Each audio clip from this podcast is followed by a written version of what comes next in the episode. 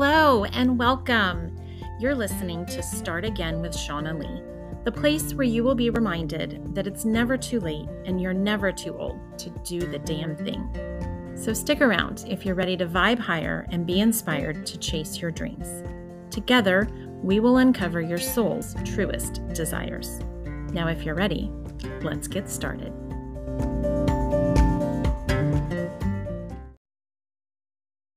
Hello, hello, everyone, and welcome back.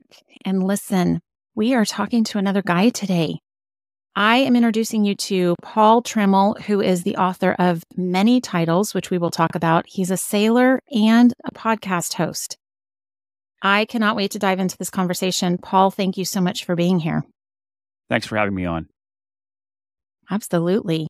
So I love to give my guests an opportunity to just dive right into with a quick bio. Tell us, you know, where you are in the world and what you do. Specifically, I love to hear how you've embraced this idea of starting again. Yeah, sure. I am living a new life now. I kind of almost like being not religiously, but born again. Uh, I basically I quit drinking. That's what this how this all started. I quit drinking in 2015 and quit smoking pot a year later. And I needed a new life. I needed to step away from all that. And it ended up being sailing. I was basically just looking for substitutes. Like how what what can I do that's fun and exciting? Because it's kind of in the beginning of sobriety, it's kind of boring. All your hab all your hobbies are gone. You know, all, all the things you used to do are suddenly gone, and you find yourself at home on Friday and Saturday nights. Just golly, this I, I need something. I'm missing a whole lot right now. So I started sailing, and I loved it. I fell in love with it big time. And at the same time in my life, I started writing, and I came to realize, okay, the hardest part about trying to live on a sailboat nomadically is how do you make money? Well, all of a hmm. sudden, my book started selling, and I thought, well, this is it. This is what I'm going to do. And some of my favorite books were by sailors who were sailing and writing books about sailing. so that's what I wanted to do. That was my dream.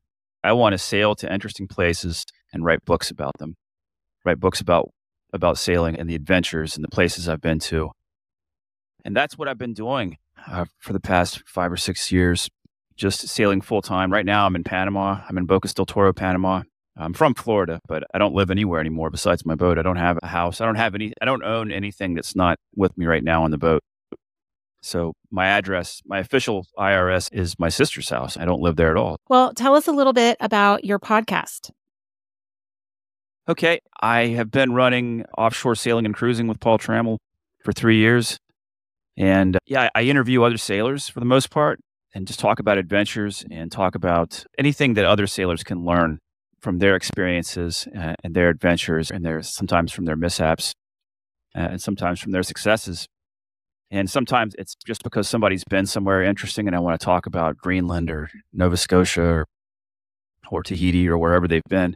And other times it's because they lost their boat, you know, their boat sank or something, and mm. want to talk about why and how other people can avoid that. Uh, oh, and then, wow. and then after three years of doing that, I mean, I'm still doing it, and the podcast is has uh, been a success. But after three years, I've decided that uh, I want to interview other people as well. And so I mm. just started a new one, and it's called Dream Chasers and Eccentrics. And the idea behind Ooh, that one is title. to interview people. Yeah, I want to interview people who have chased a dream, and done something interesting with their lives, designed their own lives, not lived a, the standard life that was prescribed to them by society or their parents. And uh, yes, yeah, so that one's underway. I'm going to post. Uh, I was just editing the the very first episode right before this interview. So yeah, that's coming well, up. I love that. It really speaks to uh, a lot of the similar stories that I'm highlighting on this podcast, which is people starting something new, sometimes later in life when you feel like maybe it's too late. Maybe I'm too old to do this thing that's been calling to me in the back of my mind. And we are highlighting those stories about people who've done just that and chosen to start something new and start again. So I love it. It sounds Excellent. like you're doing some of the some, same stuff. A similar idea, I guess. Yeah. Well, so when you look at your story and kind of the path you took to get where you are now, what do you think inspires you most about it? Let's see my, what inspires me about my own story i think it's all about being able to to look at yourself from outside the box and say to yourself, I want something different. You know, the way things are right now is not ideal and and I want something different. And it, and it might be because the way things are are not ideal, or it might be because you realize you're going in a direction that somebody else prescribed for you. Maybe even just society. Maybe you're just going down the road that everybody on television is doing eh, or, or everybody on social media or whatever. And you never really sat down and thought about what do I really want? What do I love to do? What's going to make me happy? Because you don't have to have any sort of standard life. There's all different kinds of ways to live your life. And that's what I did. I decided, you know, I lived in a house for a long time. I never had a standard life though. I was a musician for 20 years and that's all I wanted to do was perform. And I never had a family. I've never been married. I've had a whole bunch of different jobs, but I've never had a real career. I just wanted to be a musician. I wanted to be a rock star, you know. I chased that dream mm-hmm, for a mm-hmm, long mm-hmm. time. And it was fun. I mean, those are great memories. But at some point, I, I came to realize okay, this is a very self destructive path, and the dream's kind of over. You're not going to ever be big time. The dream faded, and a new one started. And I saw that new dream, and I thought, this is it. This is what I'm going to be. Yeah, I'm, I'm, I'm not going to be a musician anymore. I'm going to be a writer and a sailor. And, uh, and I tell you what, it, it's, it really has been a success as far as making me happy. I came to realize that what really, all the things that I did in life that made me happy were either some sort of adventure or creativity or being outside in nature or all three. And that's what my whole life is now. I, I, I live in nature. I'm, I'm, surrounded by it. I'm in a boat. I'm in a sailboat. Off, uh, living at anchor. I'm not in a marina. I'm not attached to land. I'm at anchor. It's surrounded by islands, surrounded by water and islands and other sailboats. So I'm directly in nature. I'm nomadic. I'm creative. And every day is an adventure. I mean, if you want, if you're sitting here on the boat at any moment and you think to yourself, yeah, I just haven't had enough adventure today. All you have to do is put on a mask and go jump in the water, you know, or jump in the yeah. hop in the dinghy and grab a mask and snorkeling fins or a surfboard or fishing rod and go somewhere. It's all around us out here waiting for us. So I thought about I the things it. that that made me happy. And, and I, then I designed a life so that I could do those things. Around it. Yeah. Well, and you're hitting on three things that we circle back around to a lot here, and that is creativity, nature, and what actually makes you happy. And I think this idea of success, it isn't about how much money you're making or the car you drive or the house you live in. It's about how happy you are and your fulfillment in your life is really how we should be measuring success. I, I couldn't agree more. We need enough money to survive and keep up our whatever life we're living. But anytime you, you're chasing numbers in life, you're kind of going down the wrong road, in my opinion. If numbers in the bank account are what's important to you, then you need to reevaluate. What's important is having enough money to buy food and pay the bills and, and stay alive. But what's more important is living a life that makes you happy. You know, I, am here living at, I mean, I'm below the poverty level as far as how much money I make, but I make enough to get by and to, to support this lifestyle. And I'm happy every day. You know, I don't need, I don't need more than this. I, have just, I've figured out what I need and what I don't need and yeah. how I can be happy. And I mean, I, I guess I'm always figuring those things out, but I make a point to try to figure them out instead of just. Well, and I think it can change, right? This is what I tell people all the time. You can always change your mind. So, what makes you happy today may not be what makes you happy two weeks from now or two years from now. And that's okay as long as you know what it is and that's what you're finding in your life. Yeah, absolutely. Yeah, my my life changes dramatically every now and then. I've been through various very dramatic changes. There's no need to ever stay the course just for the sake of staying the course. You know, I think yeah. uh, well George Bush taught us that lesson when he coined the phrase stay the course. There's no need to just stay the course for the sake of staying the course. It's more important to constantly make the right decision whenever presented with an option. Yeah. And I think what's really cool about your story is you are showing people this one really important thing that I think people forget when they say, I want to be an author, I want to, you know, quit my job and start my own business. Everyone's afraid of how am I going to pay my bills? How am I going to earn the same amount of money that I was earning before because they feel like that's the minimum hmm. standard in their life. And what I found when and I think this is probably your experience as well, is when I actually looked at what I was spending and where I was spending it and adjusted what I actually need, that lowered the bar in terms of what I needed to earn. And that opens the doors for all sorts of possibilities from there when you realize, oh, wait, I don't actually need to earn $100,000 a year in order to be happy and support my family. And I think that's mm-hmm. something that probably doesn't get highlighted enough in entrepreneurship. Yeah, I think you're absolutely right. I mean, to, to reduce your needs and wants is just as effective as making more money. And it's actually a better thing to do because you don't ever want to be making money just to supply an artificial desire. You know, the, the less you, the less things, material things you desire, the, the happier you're going to be in the end. And, and judging, and it's never good to judge yourself based on a number, Uh, whatever that yeah. may be. And, you know, and we're, we're talking about money right now, but there's other numbers you can judge yourself on, and, and it's never really a good idea. Oh, for sure. And I mean, listen, a lot of women do this with our weight, and those are the numbers we pay the most attention to more than the money in our bank account. And I think you're right. It's never good to judge ourselves based on numbers. So, one of the things we talk about a lot on this show is our lessons that we learn throughout this journey called life. And what I've noticed when I look back at a series of lessons is there's usually a pattern. And so, one of the things I like to ask my guests is when you look back on your journey, what's the common theme in each of your lessons? The common theme in each of my lessons. So, we're talking about lessons that I've learned in life. I think, I mean, one common theme that comes to mind right away is health, you know, my own mm. personal health. You know, the big lesson that I learned in 2015 was that I was destroying my health for no good reason through alcohol and drug use. That's basically an artificial desire, alcoholism, drug use. It's an artificial desire that you, that that has happened to you for whatever reason it's happened, but it's not a, a real desire.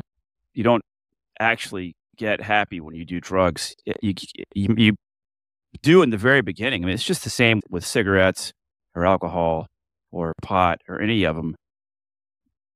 And I'm basically talking about addictive behavior here. This doesn't necessarily apply to 100% of people, but you know, the first time you have a it's cigarette, really for instance, yeah, the first time you have a cigarette, I mean, cigarettes, it does apply to everybody. they're, they're a totally worthless drug. The first one feels good, you get a buzz. Within weeks of starting the habit, you're no longer getting a buzz from the cigarettes. You're simply getting normal. You're going from worse than normal to normal. And then as it gets even deeper and deeper, you're going from really sick to not quite as sick, but still sick. And it's the same with alcoholism or, you know, I was a chronic pot smoker too. When I say chronic, all day, every day, you're not getting high anymore. You're just satisfying a, a, a need that you've created and you have to pay for it. You're going to be, you'd be happier. I'm happier without by far.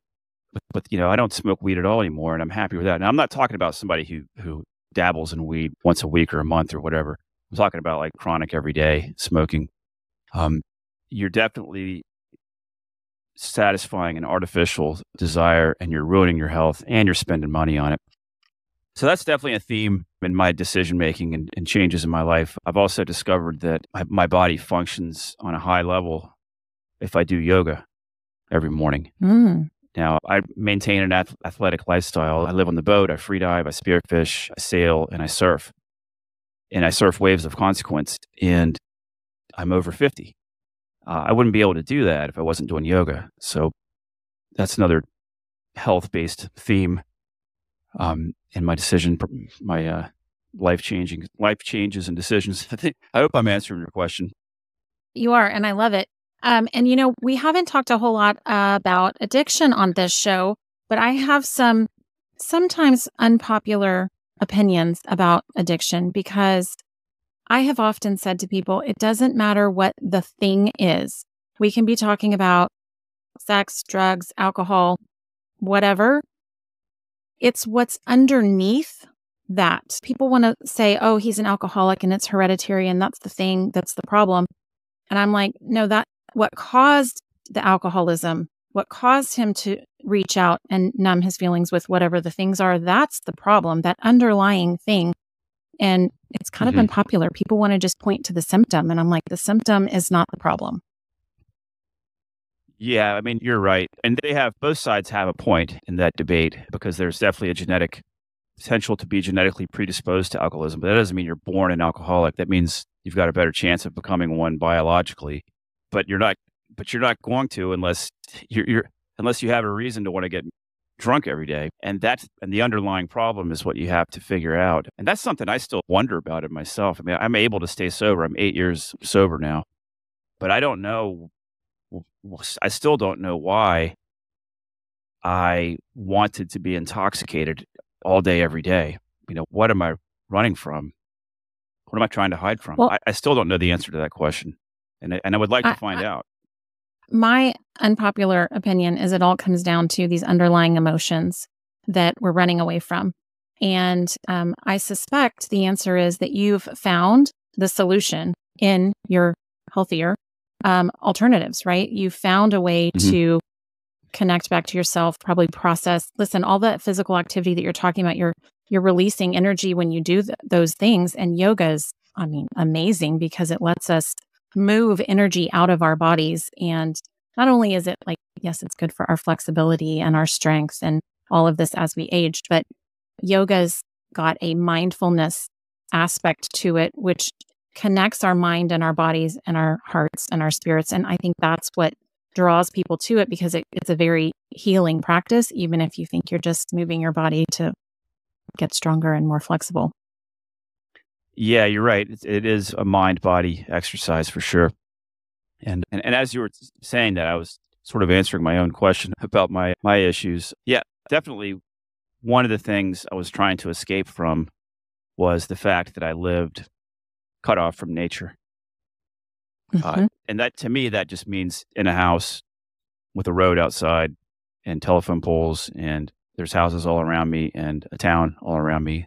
And there's no real nature. There might be birds in the trees, but there's no like healthy, real ecosystem around me.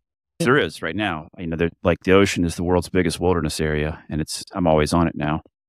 Yeah, and I think you know human beings are built on connection. So we're supposed to be connected to one another, but also connected to Earth. And I think a lot of our current modern day society is focused on this disconnection from Earth. And so that's, I think, why people are being drawn to nature. I, you know, love to go camping mm-hmm. or I love to whatever the thing is that it's because you're outside and you're being connected back to Mother Earth that I think is the the connection that we're desiring. So that connection piece you solved by living on a boat.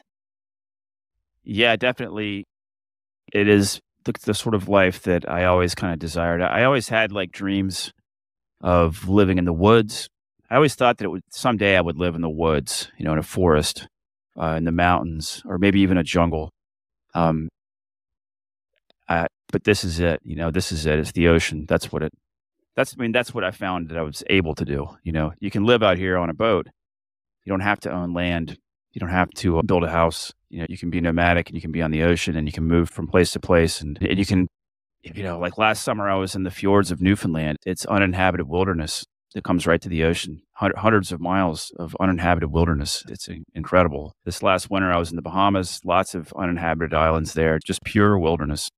Now I've got a town that's not too far away and people around, but it's a gorgeous place here too. It's jungle and mountains. You know, I sit up on the deck of the boat and do yoga and meditate in the morning, and there's a, a big mountain range right in view. You know, the mountains that run through Panama are like eight, 9,000 feet tall. And, you know, they dominate the southwestern horizon here. It's uh, pretty amazing. Yeah. That sounds incredible. It's definitely what I was missing. Yeah. Yeah. It's definitely what I was missing. Well, and you talked to this so you're touching on this sense of adventure that I think most of us need and crave and miss. And connecting to nature, yes. The one piece that I do wonder about for you is how do you stay connected to other human beings? Okay, so that's a good question. I sail solo. I'm a solo sailor. There's no nobody else on my boat, and that that works for me. I'm happy alone most of the time. I don't want to be alone all the time though, so right the thing about sailors and sailing is it's a community. We're all part of the same sort of, I mean, you might brotherhood. You know, I don't want to genderize yeah. it. You call it a sisterhood or brotherhood. Yeah, you yeah. can take your, you can we all kind of anchor in the same areas. There's usually someone else anchored in the same place I am. It's a rare that I'm anchored all by myself. Right now, for instance, there's probably eight other boats not too not far away from me, and at any point I can get in my little dinghy and drive over to a boat that I don't know and just say hello. And most of the time, they're going to invite you aboard, and you make a new friend. And then I love it. And then you find people who have the same interest as you. Uh, and here, for instance, there's a lot of people that, that surf and there's always people that free dive and spearfish and i find them and we go surfing together and we so right now there's three or four boats right here anchored around me that are friends of mine friends that i made here yeah. and we do things together uh, so if i want to not be alone like yesterday last evening um i noticed one of my friends go over to another friend's boat i saw two dinghies at one boat and i thought oh they're hanging out i'd mm. kind of like to hang out too so i get in my boat and yeah. i go over there and we're hanging out and they gave me dinner and so you, can, I can do that at any point. And then there's other ways. I have, I've always had some sort of internet. I just recently got Starlink. You know, I podcast. That's part of the podcast too. Every week I make a new friend on the podcast. I interview mm-hmm. another sailor and we talk for an hour and share all, all, you know, they share all their stories with me. And it, it, it's inevitably at the end of the hour, I've got a new friend. And sometimes it's like a real contact that turns into something. Yeah. I mean, one of them turned into a, a book. You know, I co-wrote a book with another sailor. Oh, that's amazing. Ta- Tapio Lehtinen. Uh, he had sailed around the world in a race by himself. And we talked about that in the podcast. And then later he asked me to co write the book with him about it. And uh, that, that book's called On a Belt of Foaming Seas. It's really one of the fav- my favorite projects because um, I got to read his log. He gave me his log from the journey. It was 322 days alone at sea, oh, sailing wow. around the world. And, a, and a, this, was a slow race. Uh, some races are much faster than that, but this was a a race in very slow boats. And it's and it's just absolutely fascinating reading his his uh his log and and then p- making a book out of it. It was a, a wonderful experience, and that's all from podcasting, and which is part of not being completely cut off from people and being alone. Yeah, yeah, yeah.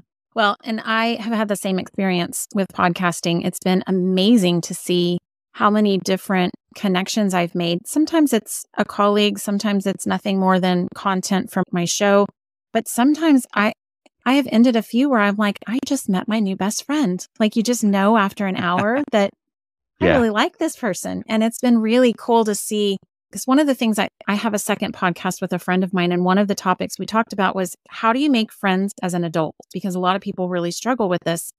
And I've written a book about life after divorce. And that's one of the things I talk about there as well. I think people struggle sometimes to make that connection with other people and don't even know the first place to start. And you've hit on a few of those. Like simply by going out and doing what you love to do, you will meet other people that instantly you have a common connection because you are both doing the same thing that you both love. Yeah. And it's a really great way to meet people. It is. You know, it, uh, you just you have to go out and do things and be active and do things you love and then you have to take the next step, which is to introduce yourself to someone and just say hello. I mean, all it takes, yes. like I do this surfing too. Uh, I just say hello. Hi, you know, my nice, beautiful day today, isn't it? My name's Paul. And, that, yeah. and that's it. You know, they, no, nobody ever. Yeah, it doesn't have to be complicated. You don't have yeah, to be no, witty. You just have to say hi. Yeah. Nobody ever laughs at you. Nobody ever Nobody's yeah. ever upset or angry that you said hi to them. They always smile. It's true. And you know, it's funny surfing. Sometimes you'll see someone like I hear I am in Central America. Sometimes I'll see like a local dark skin, black hair, tattoos, scowl, you know, angry looking face. And I'll say, Buenos dias. And they'll get a big smile all of a sudden, you know, and Buenos dias right back. Yeah. And, you know, and, and now all of a sudden, like you just broke the ice. And this person you thought yeah. was all hardcore and angry, just like, by saying, isn't it all? They, they just had a, that particular that's just how you interpreted their facial expression, which might have meant something completely different to them. And yeah, and I always, and I also think that it, sometimes you, I like to remind myself, you never know what the other person is going through. So they could have the scowl on their face because something terrible just happened in their world, or they're having a bad day. And all it took to turn it around was you saying hello or good morning and smiling at them. Yeah, exactly. Exactly. And you know, and, and, then you know, like I said earlier, with the other boats around me, you've uh, to make. I this is how it happened for me uh, when I first started doing this, sailing, living on a boat. Uh, I arrived in the Bahamas uh, on this boat, on my first journey on this boat, brand new to the game. I didn't know how any of the systems with social systems worked. And this older guy comes over to my boat in his dinghy and says hello. And I was like, wow, here's a stranger coming over to say hello to me. This is so odd. Like this, like that doesn't happen yeah. like when you're at home in your house. No. Like, it's rare that like it used to, like neighbors used to, it used to be more common. But in today's yeah. world, we drive our cars into our garages and we're home and that's yep. it. In the old style, you would park your car outside and you might sit on your front porch in the evening and wave at your neighbors and they might walk over and say hello like some i've have i've lived in communities like that actually and but on a boat that's how we are we just talk to each other. So anyway this guy came over i thought to myself what am i supposed to do? I should invite him mm. aboard. So i invite the guy aboard and he just tells me his story. He's a solo sailor. He sailed to the bahamas from florida. He hit some rough weather. He got thrown banged around. He had some stories and then he left and, and as he left i said to myself that i want to be like that guy. That's who i'm going to be I, you know, like this is a new world for me yeah, sailing be- nomadically. Like I'm going to be him. I'm going to go up to strangers and say hello and just see what happens. And and now I do it. I make a point of it. Just drive over yeah. to their boat, and if you need an icebreaker, you ask them what kind of boat they have, and then you say, "Well, she's a beautiful boat." And then that just works every time, you know. That works every time. Yeah. So puts a big smile on their face. Oh, thank you. Would you like to come aboard? Well, sure, I'll come aboard. You know, and then you, you know, yeah, and the guy probably had no idea that he just inspired you as much as he did. You walked away from the conversation wanting to be him, and he probably just was being nice and friendly. Exactly. Yeah, and and it's not uncommon for, for sailors to do that. Um, he was just the first of many that have that have come up to my boat, and and you know it's you know what's funny is that sometimes you'll drive up to somebody's boat, you have no idea who they are, and they'll say, "Oh, are you Paul? You Paul Trammell?" yeah, in fact, oh, I am. that's cool. And they'll say, "Oh, yeah, you know, I, I just see your post on Facebook. I knew you were here." Or some every now, I mean, now like sometimes they've read my book, so they listen to the podcast. But even before then, like with social media, sometimes people already know who you are.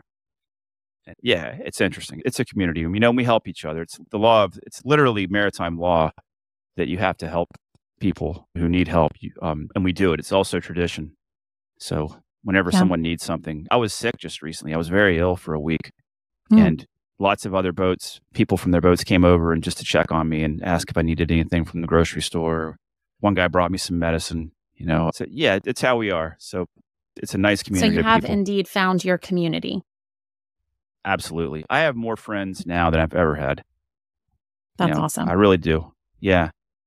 Yeah, because well, it so is like now, li- living in a house. It's it is hard to make friends. You know, if you just live yeah. a standard life, you know the people you work with, you know the other people that live in your house, and it's hard to meet other people. Yeah, um, you know, especially if you live. I don't know. I, I, would assume, like in a city, for instance, where you just are, have so many people around you that no one's making eye contact, and everybody's kind of trying to avoid each other. And then yeah. the smaller of a town you get into, the more everybody's more willing to to say hello. That's basically what we live in as sailors. We live in these like mobile, nomadic small towns, and, and we all yeah. want to know who our neighbors are. Well, it's interesting because um, this nomad life is becoming more and more popular. And I think it's this sense of adventure and freedom that people are seeking. Um, but I hadn't quite made this connection until this conversation. So I'm very appreciative of this whole convo.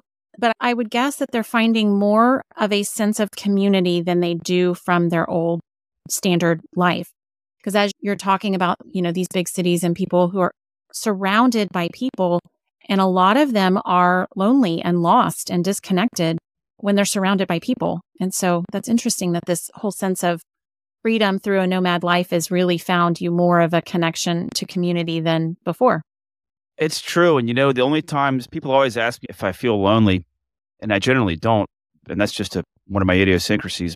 But the, the times that I do are when I am back in the United States and I'm anchored in a populated area and yep. there's people all around and I see cars driving across bridges and I know there's like thousands and thousands of people around and that's when I get lonely. But yep. but when I'm out at a remote island in the Bahamas and there's nobody, that's just pure serenity. You know, mm-hmm. I, and I don't really know what that psychologically why that is, But that's but those are the only times that I feel lonely when I'm anchored in, in back in the U.S. Not that it has to do with the U.S. It has to do with there being tens of thousands of people all around me, you know, and none yeah. of and none of them are coming over to say hello. yeah, yeah. Well, I think that's part of it. But for me, I think anytime that I look back in my life and I felt lonely, it was because I was disconnected either from God, the divine, the universe, whatever we want to call it, or my people. And it's one of, and a lot of times I think nature brings us back to ourselves. So that connection back to ourselves, which the divine lives within all of us, it's all the same thing. And so I think it's, we get lonely when we're disconnected. And so it's which piece are you disconnected to? That's what you pay attention to. And I think the drive, the desire to be out in nature, or the calling that you feel to go live a nomadic life, it's because you're seeking the connection to that thing that's bigger than all of us. Yeah, you're right. You know, and, and you just made me realize that when I feel when I in the situation I just described, when I feel lonely, when I'm in a, in a populated area back in the states, it might not have anything to do with the people. It might be just the fact that I'm cut off from nature. I'm surrounded by yep. a town. You know, probably. It, you know what it is most? It's bridges. If I'm in Florida, I'm usually anchored in the intercoastal, and there's always bridges across the intercoastal, and there's always cars going across the bridges, and those cars going across the bridges represent people going to work to me. Mm. And somehow yep. that brings back negative emotions. And then it all kind of makes me feel cut off again. It might have something to do with being cut from nature because when I'm in a natural area like Newfoundland or the Bahamas, when there's no one around, I, I feel just a wonderful, beautiful serenity that you can't get anywhere else. And that's mm-hmm. one of the mm-hmm. reasons I live this life. One of the reasons I love living on a sailboat is I can go find that. You can't, it's really yeah. hard to find. It's really hard to find anywhere where you're on land, especially when you're just completely surrounded by nature and no civilization. Well, yeah. And I think this is talking to how different people are. So for me, that, that serenity that you're describing, I connect with that during meditation. So I literally could be anywhere. It doesn't matter where I am. If I'm meditating, I am connected to that thing that you're describing, that that inner peace, that serenity. But there are times when, and I'm pretty much a city girl, but I think it's because I like the people, the connection to people.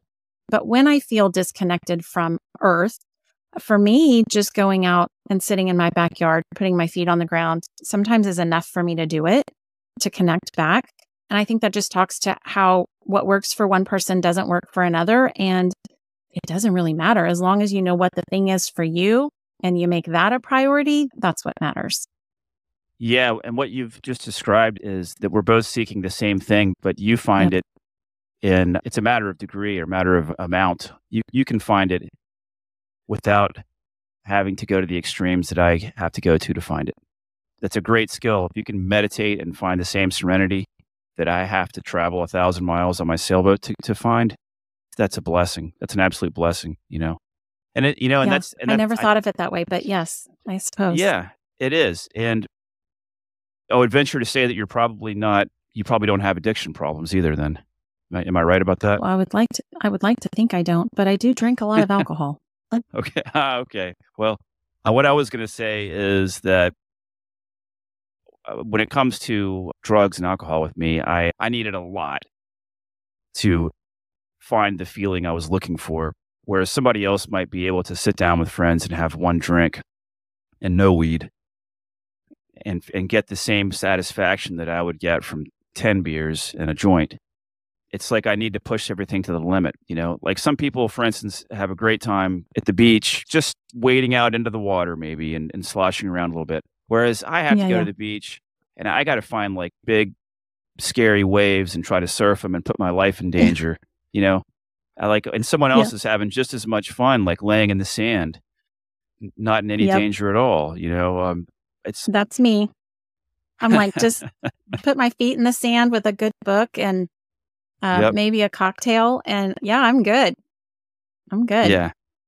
Okay, so one of the questions that I like to ask all of my guests is if you were to look back to the younger you, knowing everything you know now, what advice would you give him?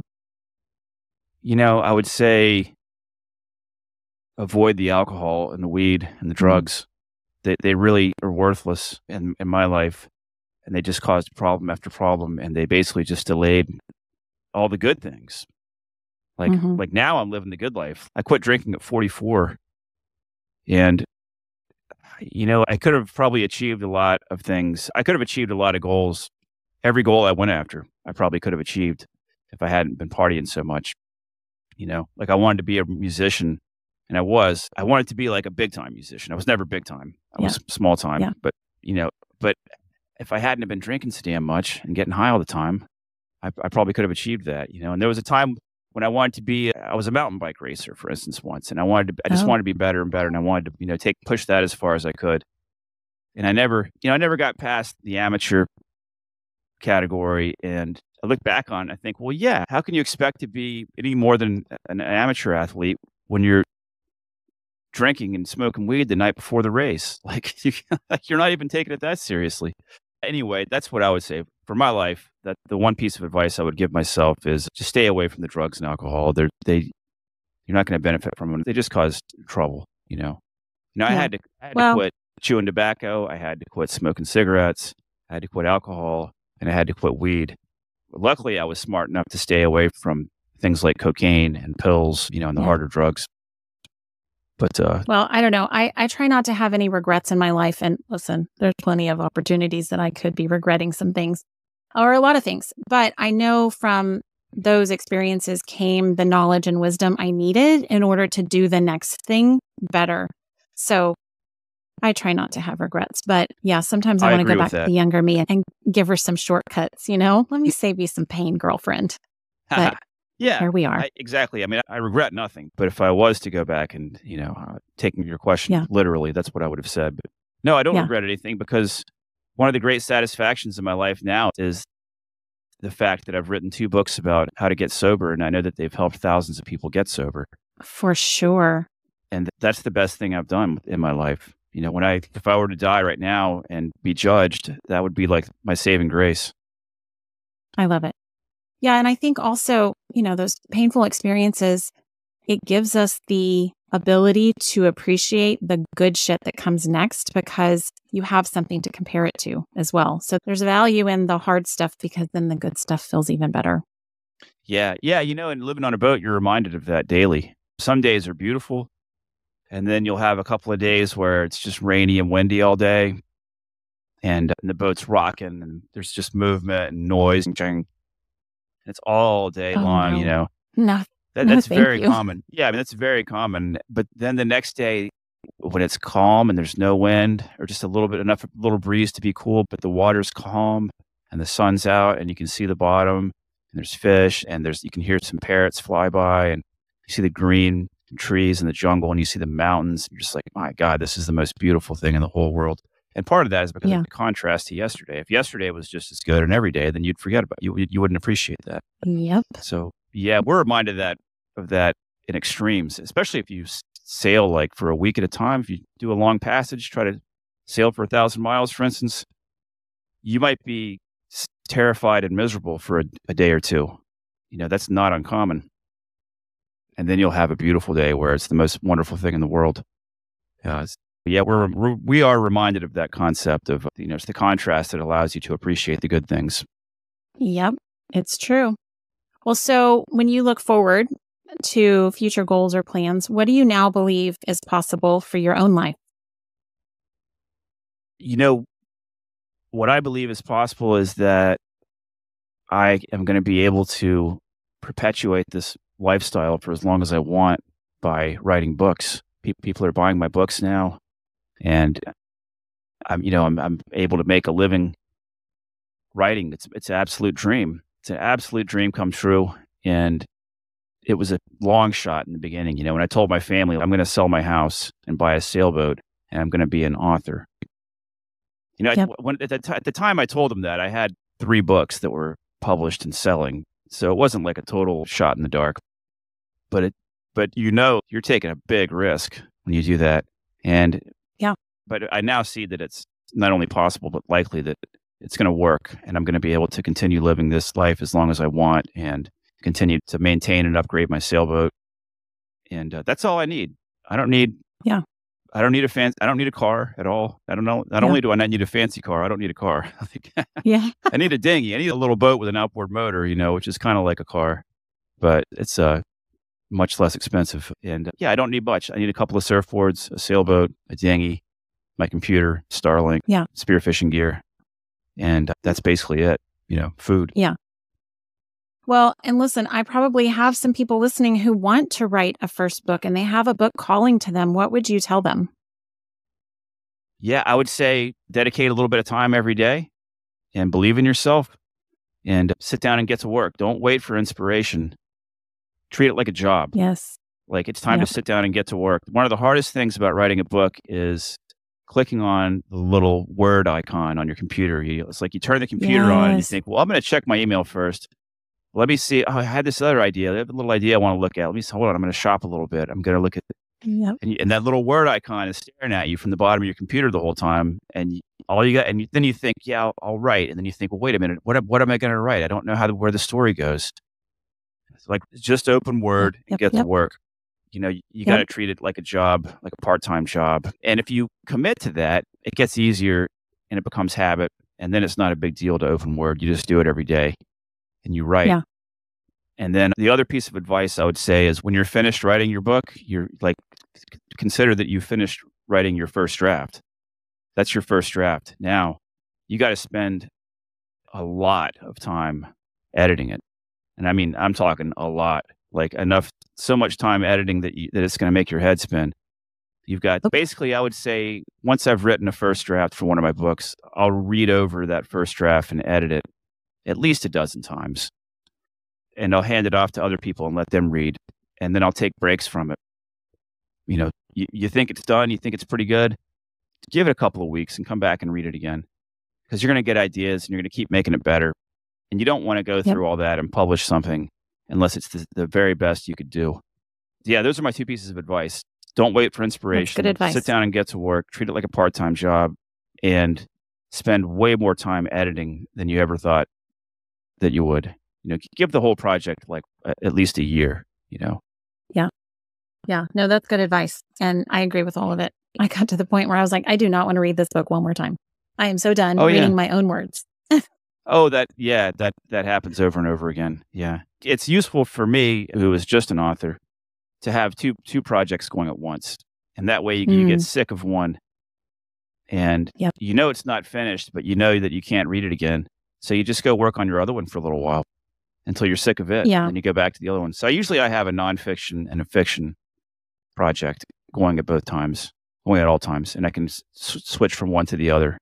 So I never prematurely pretend like I'm finished with one. Yeah. And I think people don't pay enough attention to the whole take a break. There's such value in walking away from something and getting a breather, go get in nature, whatever you need to do, and then come back with a clear mind. Because when you've written the words and you've read the words and you've edited them, you you quit seeing them. And so being able to go away from it and come back to it, you fresh eyes, you can see it differently.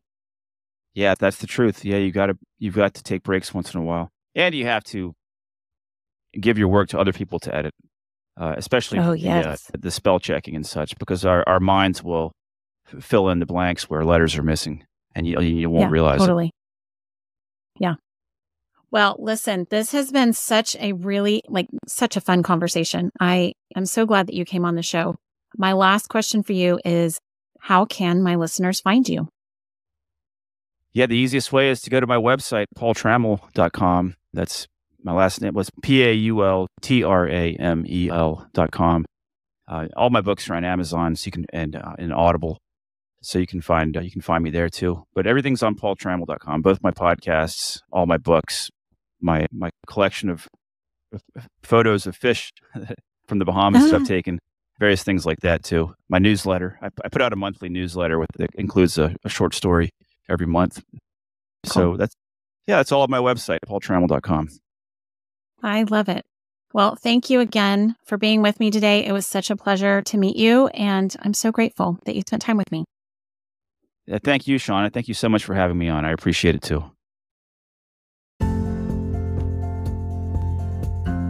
Did you like this episode? or did you love it? Inquiring minds want to know. The best way to support this show is to subscribe and leave a review. I can't wait to hear what you have to say. Thank you so much for listening. Until next time.